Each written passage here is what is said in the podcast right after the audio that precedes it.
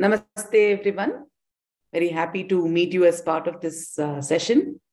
It's a beautiful Sunday morning. I know it's difficult to wake up early on a Sunday morning, but thank you so much for joining the session.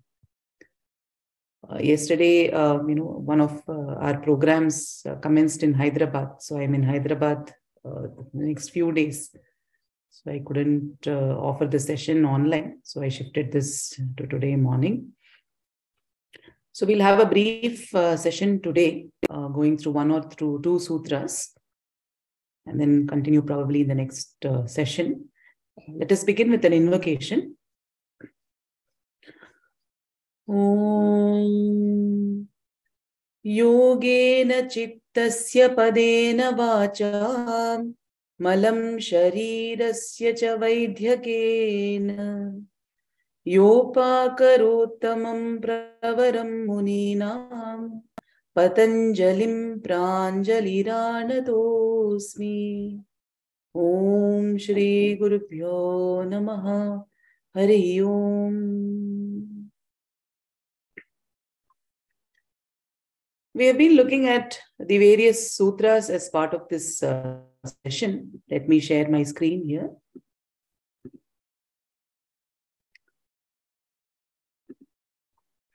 Let us chant the sutras that we have learned so far.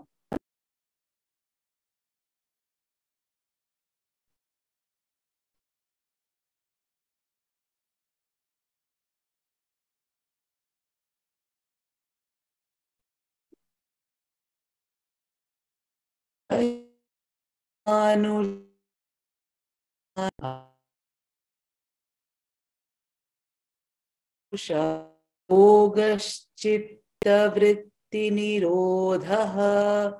योगचित्तवृत्तिनिरोधः तदा द्रष्टुस्वरूपेव स्थानम् तदा द्रष्टुस्वरूपेव स्थानम् वृत्तिसारूप्यमितरत्र। वृत्तिसारूप्यमितरत्र। वृत्तयः पञ्चतय्य क्लिष्टा क्लिष्टाः वृत्तयः पञ्चतय्य क्लिष्टा क्लिष्टाः प्रमाणविपर्ययविकल्पनिद्रा स्मृतयः प्रमाणविपर्ययविकल्पनिद्रा स्मृतयः प्रत्यक्षानुमागमानुमानागमाः प्रमाणानि विपर्ययो मिथ्याज्ञानमतद्रूपप्रतिष्ठम्। विपर्ययो मिथ्याज्ञानमतद्रूपप्रतिष्ठम्। शब्दज्ञानानुपाति वस्तुशून्यो विकल्पः। शब्द ज्ञानानुपाति वस्तु शून्यो विकल्पः।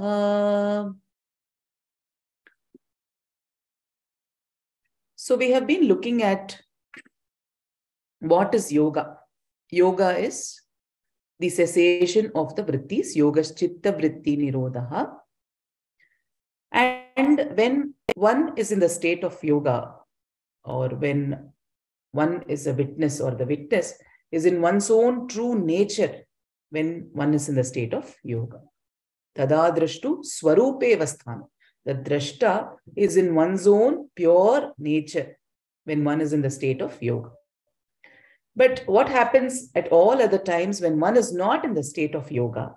We are distracted by many things. We are of the nature of the vrittis. So in the Yoga Sutras, uh, in the Vyasa Bhashya, there are different states of the mind which are described. Kshipta, Moodha, Vikshipta, Ekagrata, Nirodha, and Samadhi. Kshipta, Moodha, Vikshipta, Ekagrata, Nirodha, and Samadhi. The first three stages represent what we are currently going through in a normal circumstances. Normally, our mind, how is it? It is distracted. It is flowing outward. it focuses on the objects of its senses, right? Whatever sound we hear, whatever things we see, our entire focus is on that particular thing. So it is in the state of distraction, kshipta. Or the mind is clouded with a lot of impurities, because of which we are not able to see the truth or perceive who we really are or reach the stage of uh, you know samadhi or kaivalya or you know deeper states. Because our mind is clouded just like a mirror, there is dust on it, it is clouded, it is in the state of muda. Muda can also be transla- translated roughly as a stupid state. What do you mean by a stupid state? It's a tamasic state which does not know what is the truth. One is ignorant and unaware of what the truth is. Right? So that is the state of Mudha.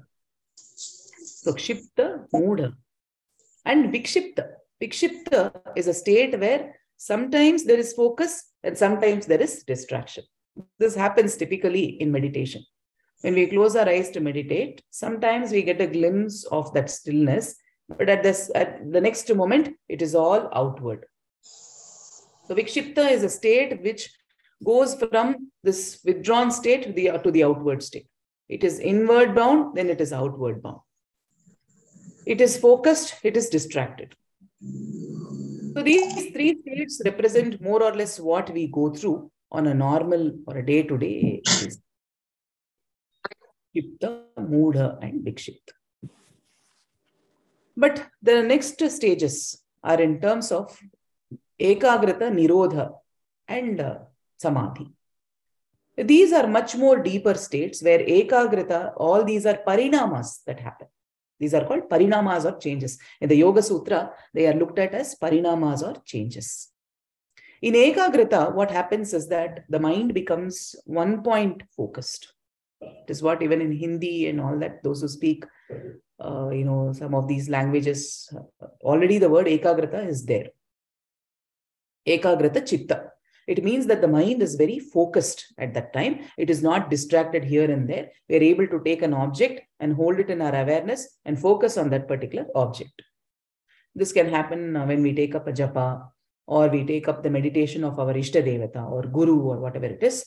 There are some stages where we are completely focused on whatever needs to be focused on. So that is called Ekagrata Chitta. Nirodha is the complete cessation where there is complete stillness over there. These vrittis are not happening, and then eventually this leads to the stage of samadhi. So, in the normal condition, when we say vritti sarupyam itaratra, at all other times, our chitta is focused on the vrittis. Either it is distracted, it is clouded, or it is completely, uh, you know, outward bound, suddenly inward bound, and suddenly outward bound. And these things keep happening. So uh, that parinama of nirodha or ekagrata or samadhi takes a long time to achieve with such a distracted mind. This typically happens. All of us want to take up some kind of a sadhana or diksha, whatever it is. But when we take up the diksha or sadhana, what happens at that time? Our mind is very distracted. We are not able to arrive at what is essential for that particular sadhana. And hence, it is difficult to keep up with the japa or continue that sadhana uh, in a very systematic manner because our mind keeps focusing on these, the, you know, here and there, this thing, that thing. It is not in a state of rest and peace, because of which a lot of energy is lost. One of the ways that prana is lost is by thinking and then planning and, uh, you know, through these distractions. Otherwise, the prana stays within the system in a very contained manner and becomes very beneficial. But how does the prana go waste? Because of these distracting thought processes through our senses. Because the prana is the one that operates these senses. When we say pranamaya kosha, it is to do with prana, the pancha prana, together with the uh, you know karmendriyas. That is the pranamaya kosha. The karmendriya or the senses of action act because of the flow of prana. But if we waste it, then what happens? All the prana goes waste and no prana is available for our higher pursuit of spiritual practices. So when we say vritti, what are the vrittis? Pramana, Viparyaya, Vikalpa, Nidra, and Smriti. When we look at modern science, neuroscience, and all that, those also talk about these such different states of consciousness.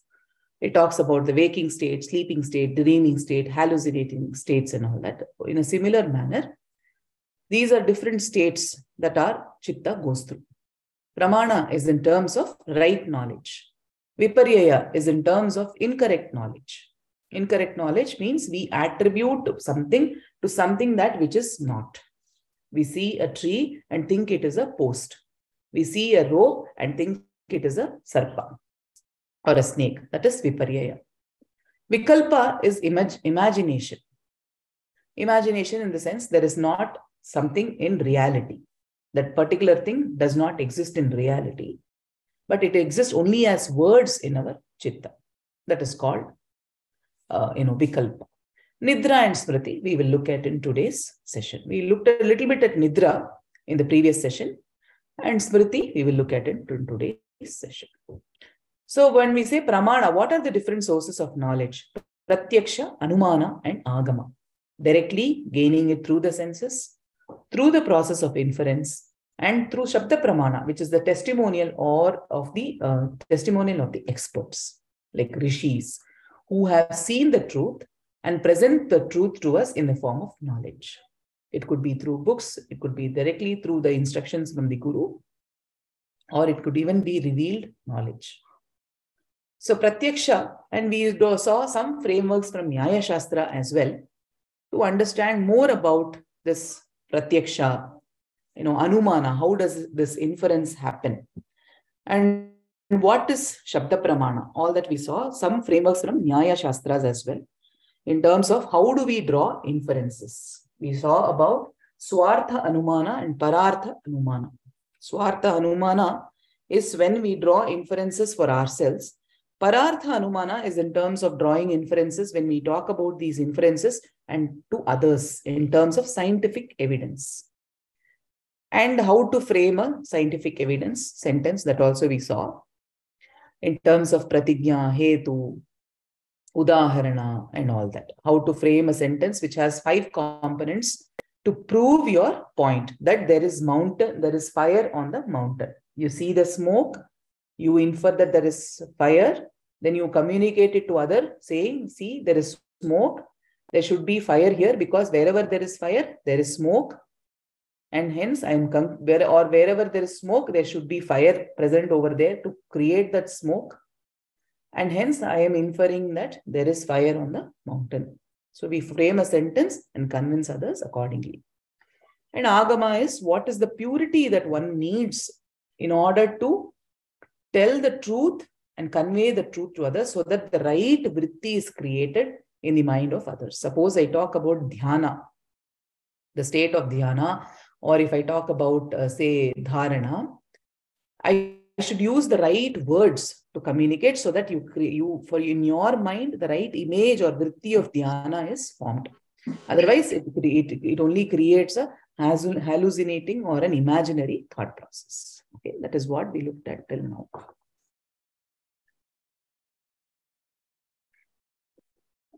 We also saw some defects why this viparya is created. Could be defect of the eye or it could be defects of the mind or it could be because of it's something which is far away and all that.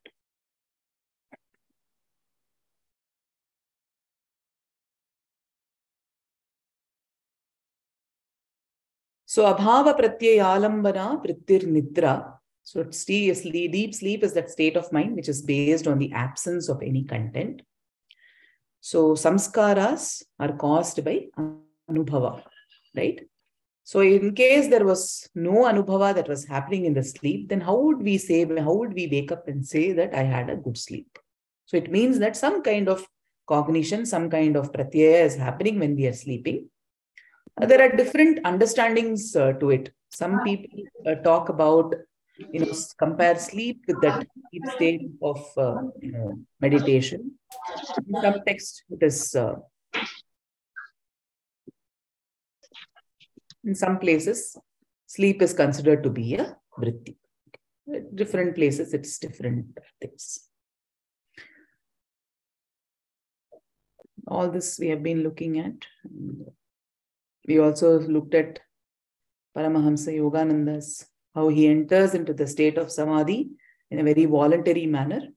And we've also seen Swami Rama's, uh, you know, reference I've provided. You can take a look at how Swami Rama manipulates his vital parameters by going into a deep state of samadhi, almost as if he is dead. A lot of neuroscientific studies have been done, and uh, Swami Rama's ashram uh, has excellent, uh, you know, neuroscientific uh, studies based equipments and instruments where a lot of researchers converge to study deep states of uh, yoga.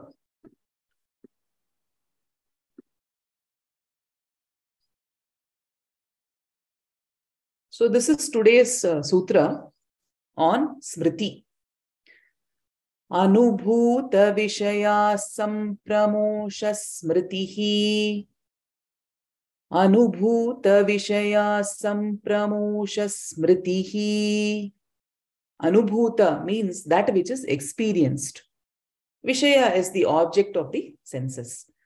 Asampramoshaha means, technically, it actually means not being stolen away. A thief not taking it away, not being stolen away. But here in this context, it means that it is not slipping away or not fading away. Okay. And that is smriti. So, memory is actually the retention or not slipping away of images that have been created by the objects of the senses, which have been experienced by the objects of the senses, right? Or experienced by the senses, but those impressions of the objects we retain in our memory. Every little thing, we move a finger, we, we see something through our eyes, we touch something, every little action creates impressions whether it is a voluntary action or it's an involuntary action, constantly there is information and uh, data that is flowing within through the senses. And Vyasa Maharishi talks about memory as being dependent on the other vrittis because you have right source of knowledge, you have incorrect knowledge, you have vikalpa, which is imagination. And based on these vrittis, that is what you impression in your own mind. Isn't it? Suppose you read a book, right, which is the source of right knowledge, say the Bhagavad Gita. You read a few verses, you understand the meaning, and then based on that, you store it in your memory for later recall. You see a particular scene through your eyes outside, in the outside world. So you see, for example, the clouds, there's a bird Uh, moving there. You see the high rise apartment over there and all that. So, all the things that you see through your eyes, through your senses, the objects of the senses, those images actually get impressioned in your chitta and those form memories. So, information is received through the sense organs and the mind forms an image of those objects. But when it becomes a train of things, then it is a vritti. Okay, it's a train of such stills means such photographs for example, you take multiple photographs and you paste it on a drum and you move the drum. Then it appears as if the object which is there in the photograph is moving. You take photograph of a person running at different time shots, okay? And you put it on a drum and you rotate the drum. You would see that it look as if that person is running. That becomes a vritti because it is a series of thoughts or strain of thoughts that are flowing in your chitta. Right? And these vrittis, eventually, what happens is that when we actively engage with them, when we recollect them, when we recall information, then it becomes an active process of memory. But when we are not engaging with them, but they, they still get impression in our mind, then that is called a samskara. Because it is not, you're not actively engaging with it, but still it is there in your system. For example, like uh, say brushing your teeth brushing your teeth is not an active memory process. When you were a child, when somebody was teaching you, then there was some force that was applied. At that time, every day you had to remember to brush your teeth. But after it gets integrated, it gets it becomes a deeper impression, it becomes a samskara. It is no more an active memory, but some kind of a habit which has integrated in your system and it flowers whenever the necessary situation is created. The samskara of brushing your teeth comes about whenever you wake up in the morning, you feel that your mouth, you're not feeling fresh or whatever, you immediately go and brush your teeth. So similarly, there will be many such samskaras that are created. For example, you learned the Bhagavad Gita when you were a child. Say you learned the 15th chapter. In your school, they taught you. Then what happens? The ch chanting samskara stays with you, but may be dormant. But uh, when a given, uh, suppose you visit the ashram, okay, what happens that the dormant samskara of chanting that was there gets invocated and then you get into, then it comes into your active memory and then you actionate on it. So when the right field is provided, when the suitable conditions come to play, the samskaras flower. This is also, you know, in modern uh, science, uh, for example, they also talk about Goldilocks conditions. Goldilocks conditions are the right kind of conditions for the samskaras to come to fruition. So Goldilocks, I think you know the story. This little girl, she was there. She went uh, to a house where there were, uh, you know, three bears that were living: father bear, mother bear, and child bear. Uh, she will try to sit on the chair. She will try to sit on the sleep on the bed. She will try to eat uh, eat some porridge, and then they, she will notice that the child's uh, chair, porridge, and bed is what best suits her. So the best conditions arise. So it is in modern science, it's called the Goldilocks condition. So the whole of creation also happens when this Goldilocks condition comes together. When there is the right moment for creation to happen, say, for example, the pralaya has happened and more or less everything is destroyed, there is nothing called complete destruction because there is always some seed samskara that is there from which everything arises again. This is uh, beautifully captured in uh, the Devi Bhagavatam. Brahmaji is in the, there is a pralaya that happens, everything has dissolved, and Brahmaji is in deep meditation. Now he feels, okay, everything has anyway dissolved. I have nothing much to do at the moment. And uh, what he does is that he is in deep meditation. And then this command comes now go and create something.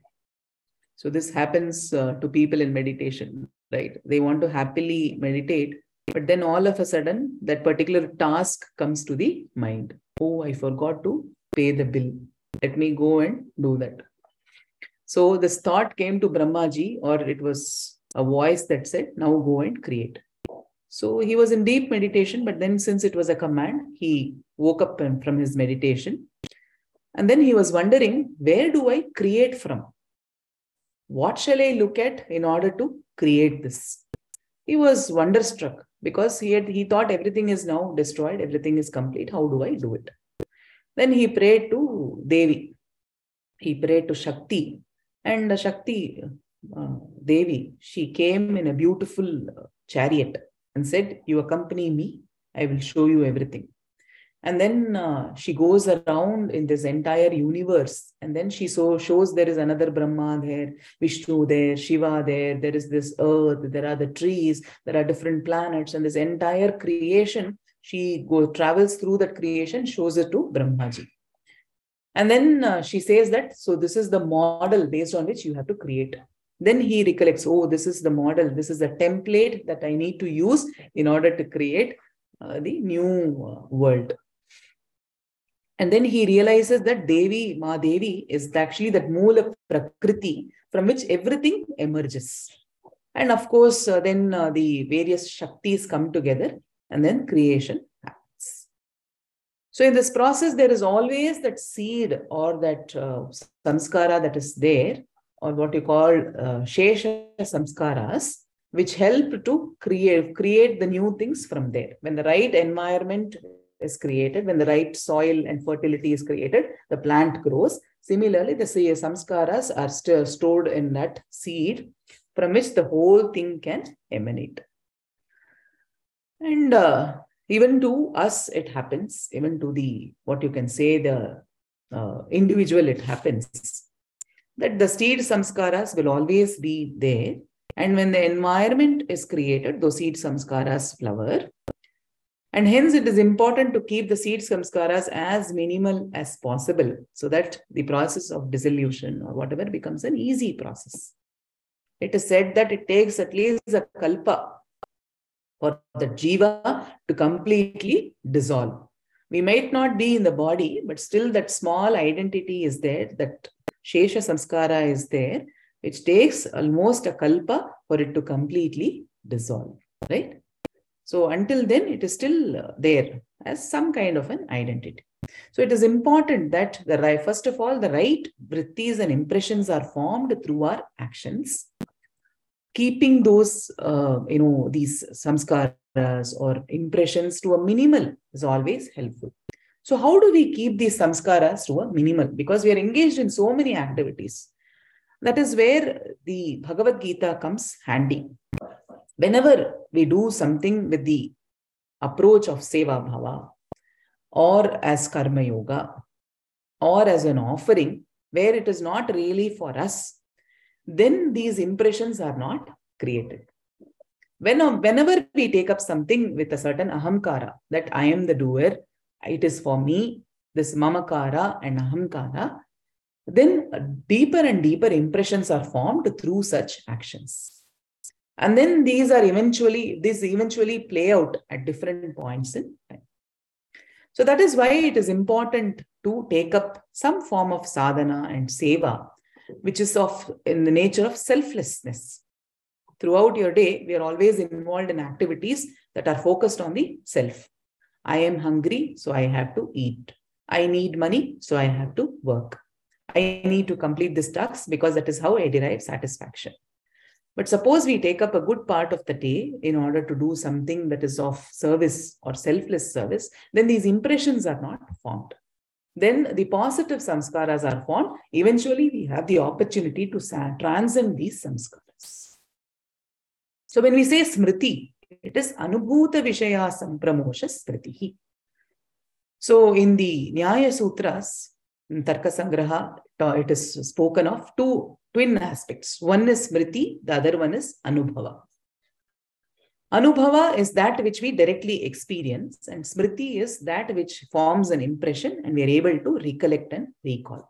The same Smriti, when it becomes very, very deep, it becomes a samskara. Okay. So Vyasa Maharishi talks about real and unreal memories. Okay. True memories and untrue memories. That depends on our vrittis and kleshas. Suppose we have incorrect knowledge about something, we form an incorrect memory of that. Or our memory is, or our, our chitta is clouded by emotions. At that time also, what happens is that we find it difficult, uh, I mean, uh, unreal memories are formed. Say we go to a place and at that time our mind is clouded with lot of negative emotions the way we store that, that particular uh, event will be very different.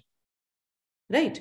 Because our mind is clouded with negative emotions, we may not perceive that situation to be a positive and favorable situation. Whereas a person who accompanied me, because that person is in a positive frame of mind, they might record the event to be a very fruitful event. So when I, when I come back, when somebody will ask, how was your uh, day? I'd say, sort of okay. I mean, it was bitter. I, I did not enjoy it. You ask the next person, they'll say, I had a wonderful time. Because my mind was clouded with my own, say, for example, past emotions or my expectations or whatever, what I record in my memory changes very significantly. So that is why these unreal and real memories are spoken about. So similarly, each of the vrittis are painful or not painful, depending on how they occur and how we process them. So this is the modern representation of what a memory is, right? So through the sensory memory, there are sensory inputs that are there. And then there it goes on to the sensory memory. And when we pay attention to it, then it forms short-term memory. It is impressioned in the memory.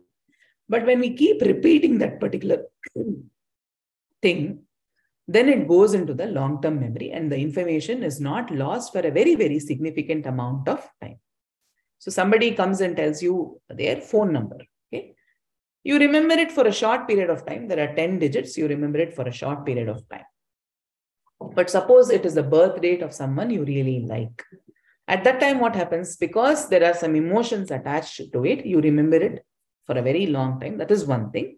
Second thing, suppose uh, you know that phone number, I've repeated it for about 10 times, 20 times, 30 times, or whatever, and you have some associational memory as well, how to remember that particular number, then that particular number stays in your memory for a very, very long time.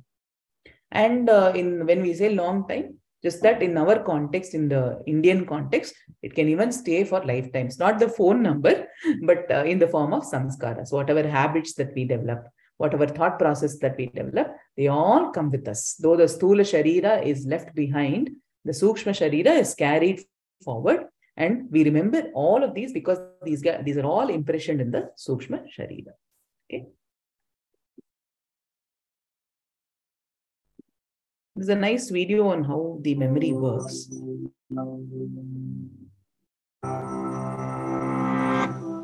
Think back to a really vivid memory. Got it? Okay, now try to remember what you had for lunch three weeks ago. That second memory probably isn't as strong. But why not? Why do we remember some things and not others? And why do memories eventually fade? Let's look at how memories form in the first place. When you experience something, like dialing a phone number, the experience is converted into a pulse of electrical energy that zips along a network of neurons. Information first lands in short term memory, where it's available from anywhere from a few seconds to a couple of minutes. It's then transferred to long term memory through areas such as the hippocampus and finally to several storage regions across the brain. Neurons throughout the brain communicate at dedicated sites called synapses using specialized neurotransmitters. If two neurons communicate repeatedly, a remarkable thing happens. The efficiency of communication between them increases. This process, called long term potentiation, is considered to be a mechanism by which memories are stored long term. But how do some memories get lost? Age is one factor. As we get older, synapses begin to falter and weaken, affecting how easily we can retrieve memories. Scientists have several theories about what's behind this deterioration. From actual brain shrinkage, the hippocampus loses 5% of its neurons every decade, for a total loss of 20% by the time you're 80 years old, to the drop in the production of neurotransmitters like acetylcholine, which is vital to learning and memory. These changes seem to affect how people retrieve stored information. Age also affects our memory making abilities. Memories are encoded most strongly when we're paying attention, when we're deeply engaged and information meaningful to us. Mental and physical health problems, which tend to increase as we age, interfere with our ability to pay attention and thus act as memory thieves. Another leading cause of memory problems is chronic stress. When we're constantly overloaded with work and personal responsibilities, our bodies are on hyper alert. This response has evolved from the physiological mechanism designed to make sure we can survive in a crisis. Stress chemicals help mobilize energy and increase alertness. However, with chronic stress, our bodies become flooded with these chemicals, resulting in a loss of brain cells and an inability to form new ones, which affects our ability to retain new information. Depression is another culprit. People who are depressed are 40% more likely to develop memory problems.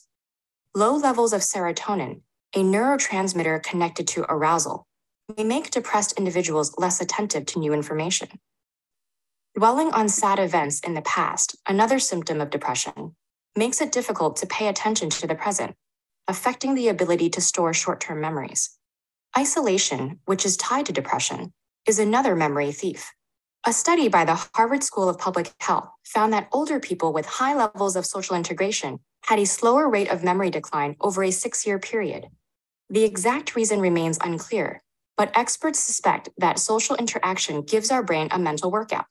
Just like muscle strength, we have to use our brain or risk losing it. But don't despair. There are several steps you can take to aid your brain in preserving your memories.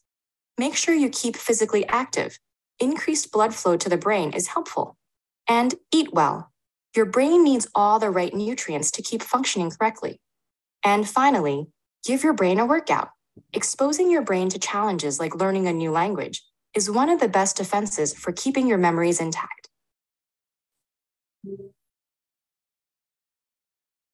So here you see that how memory is uh, formed based on the object of the senses. And over a period of time, we lose memory, but some of the things actually get impression in a very deep way, which uh, eventually are stored as samskaras. This to do with memory. The next sutra. So we have looked at the five vrittis. Pramana Viparyaya, Vikalpa, Nidra, Smriti. So how do the how do we stop the vrittis or how does the cessation of the vrittis happen? So here Patanjali Maharishi says, Abhyasa Vairagyabhyam Tan Nirodha. Abhyas, Abhyasa Vairagyabhyam Tan Nirodha. Abhyasa is practice. Vairagya is, of course, dispassion or detachment. Through that process, through Abhyasa and Vairagya, the vrittis are controlled or restrained. The vritti states of the mind are stilled by practice and dispassion or through Abhyasa and Vairagya. This is very much in sync with what Bhagavan Sri Krishna talks about in the Bhagavad Gita, sixth chapter. In the Bhagavad Gita, sixth chapter, it's a beautiful chapter. It is Dhyana Yoga. Some of it we have also captured in our mini book on how to meditate. The whole chapter is about preparing oneself for dhyana and how one can prepare one's body, mind, even the location where we sit for meditation, how can it be prepared in order to experience deeper states? And what is that state that a yogi experiences? All this is given in the sixth chapter. It's a beautiful chapter. So when Bhagavan Sri Krishna talks to Arjuna, Arjuna has a doubt here. He says that what you say is fine, but looks like controlling the mind seems to be more difficult than controlling the wind. That is what Arjuna asks. Isn't why is it so difficult? So Bhagavan says, అసంశయం మహాబాహో chalam దుర్నిగ్రహం Chalam అభ్యాసేన to Kaunteya na cha గృహ్యతే he says yes what you say is right indeed the mind is difficult to control so the one of the ways or the twofold approaches to control the mind is through abhyasa and vairagya abhyasa is practice and vairagya is detachment so in the Vyasa Bhashya, it is beautifully mentioned that the mind is like a stream. The chitta is like a stream. It can flow towards Kaivalya by flowing through the channel of Vairagya, or, or sorry, through or by the channel of Viveka, or it can flow into the cycle of samsara, that is birth and death, by flowing through the channel of aviveka where we do not know what is permanent, what is impermanent. We do not have, don't have a perspective of who we are. Dharma, dharma, vichara, we don't have. Punya, punya, vichara, we don't have. And we flow through that channel. And eventually we end up into the sea of samsara, which is the cycle of birth and death. We keep coming back. Punarapi pun jananam, punarapi maranam, punarapi janani jatare shayanam. We keep coming back in the womb and to this Bhuloka. Because we have traveled through the channel of Aviveka. And that is why the Guru or the Devata is compared to the boatman who travels, helps us to travel across the ocean of samsara, which helps us, who helps us to cross the ocean of samsara. There is this i think there's this beautiful uh, even uh, meera bhajan that talks about right in um, khevatiya sat guru in the payoji mene ram rathan payo she beautifully talks about how this the boat of truth the boatman is the guru and he helps us to cross this sagara of samsara. And that is mainly because of avidya, aviveka, that we actually fall into this trap. But if we travel through the channel of viveka, where we know what is nitya, what is anitya, where what is dharma, what is adharma, then there is no confusion in our mind as to which is the atman and which is not. At that time, it becomes a very easy process. We eventually land in the sea of Kaivalya or Moksha, Mukti, or whatever it is. So through Vairagya, this flow happens towards the, towards the samskara is checked and through Viveka, this flow is reversed. So this Vairagya, Viveka, all that the uh, you know, the Sadhana Chatushtaya that we read about in Vedanta comes handy. Where because of detachment, we don't, we prevent ourselves flowing into this samsara. And by using the Viveka Buddhi, by reasoning it out and saying, understanding what is right and what is wrong, we can actually reverse the flow and then we can travel on the path of Kaivalya. So these are important tools. And for that, a lot of practice is needed. Abhyasa is needed. So what is Abhyasa? That is the next uh, sutra. The next sutra talks about Tatra Sthitau Yatnobhyasaha. Tatra Sthitau Yatnobhyasaha. It means that in order to fix, uh, you know, from practice is that effort to fix the mind or to fix the mind in a concentrated state. Okay. Practice is that effort. Yatna means effort and abhyasa is practice. So practice is the effort that we take in order to fix the mind in a concentrated state. So Vyasa defines this concentrated state as the peaceful flow of the mind without any distraction. And for this peaceful flow of the mind, for a concentrated flow of the mind, this effort is needed. Otherwise, it doesn't happen automatically. So there is this beautiful story of uh, Arjuna. Arjuna was studying under uh, Dronacharya in the uh, ashram. So Dronacharya had told uh, the cook there that uh, don't serve food uh, when it is dark. He told the cook, don't serve food to Arjuna when it is dark. So it was an Amavasya night and Arjuna was having his food and all of a sudden the lights went out. And when the lights came, the cook saw that Arjuna was not there in his seat. Then he looked out of the window and then he saw Arjuna practicing even in the darkness. Then uh, he understood, the Guru understood what Arjuna had figured out. So when the lights went out, Arjuna figured out that he could take his hand and put it into his mouth without any effort. So he did not need the vision to put his hand into the mouth to eat the food. So he figured out that he does not need the eyes alone in order to be an effective archer. He could use his other senses in order to become an effective archer. So since then, he started practicing day and night, even on an Amavasya night.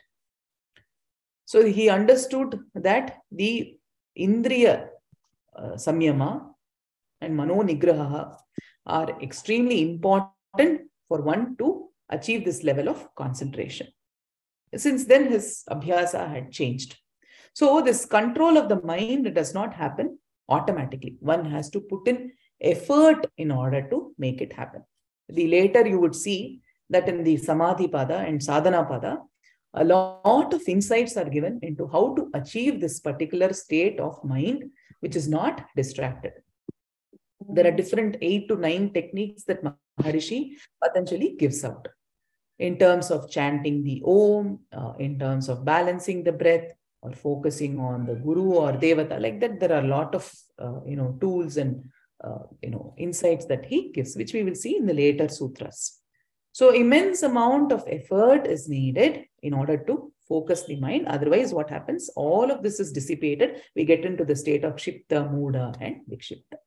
So Abhyasa or practice is a very key aspect. And what is that particular abhyasa? How do we define abhyasa? We'll, we'll look at this sutra and stop for today. Dirghakala nairantarya satkara sevito dridha bhumihi. How do we become established in our practice? By taking something for dirghakala, nairantarya without any break, and satkara sevita means it means that taking it up with devotion, taking it up with involvement and enthusiasm, then it, we become established in our practice. Many people in the modern context, they say, if you take up something and practice for 10,000 hours, you become established in that practice, whether it is piano or whether it is meditation or whether it is to do with uh, writing or whatever it is. How do you get established in this process when you do it for 10,000 hours? So if you do a rough calculation for 10,000 hours, more or less it would come into this Dirgha Kala and Nairantarya. Dirgha Kala is prolonged and Nairantarya is uninterrupted. So he talks about three things here duration, interruption, and devotion. Duration, a long duration, interruption, there should be no interruption in that. And devotion with a lot of enthusiasm and involvement. When one does something, it's very in, easy to integrate a particular practice. This is a very key aspect even for children. When we are trying to inculcate, inculcate new habits in them, new practices in the house, it's very important to set a duration for it and do it without any interruption. And that too with a lot of devotion and enthusiasm then it becomes easy to integrate that particular practice set. Right? So we'll uh, stop uh, here. We'll look at these sutras again a little uh, later in the next uh, session because these uh, these form very key insights onto how to do this abhyasa and how to you know sort of imbibe the aspects of vairagya. Right? We'll close with an invocation and then we'll take questions.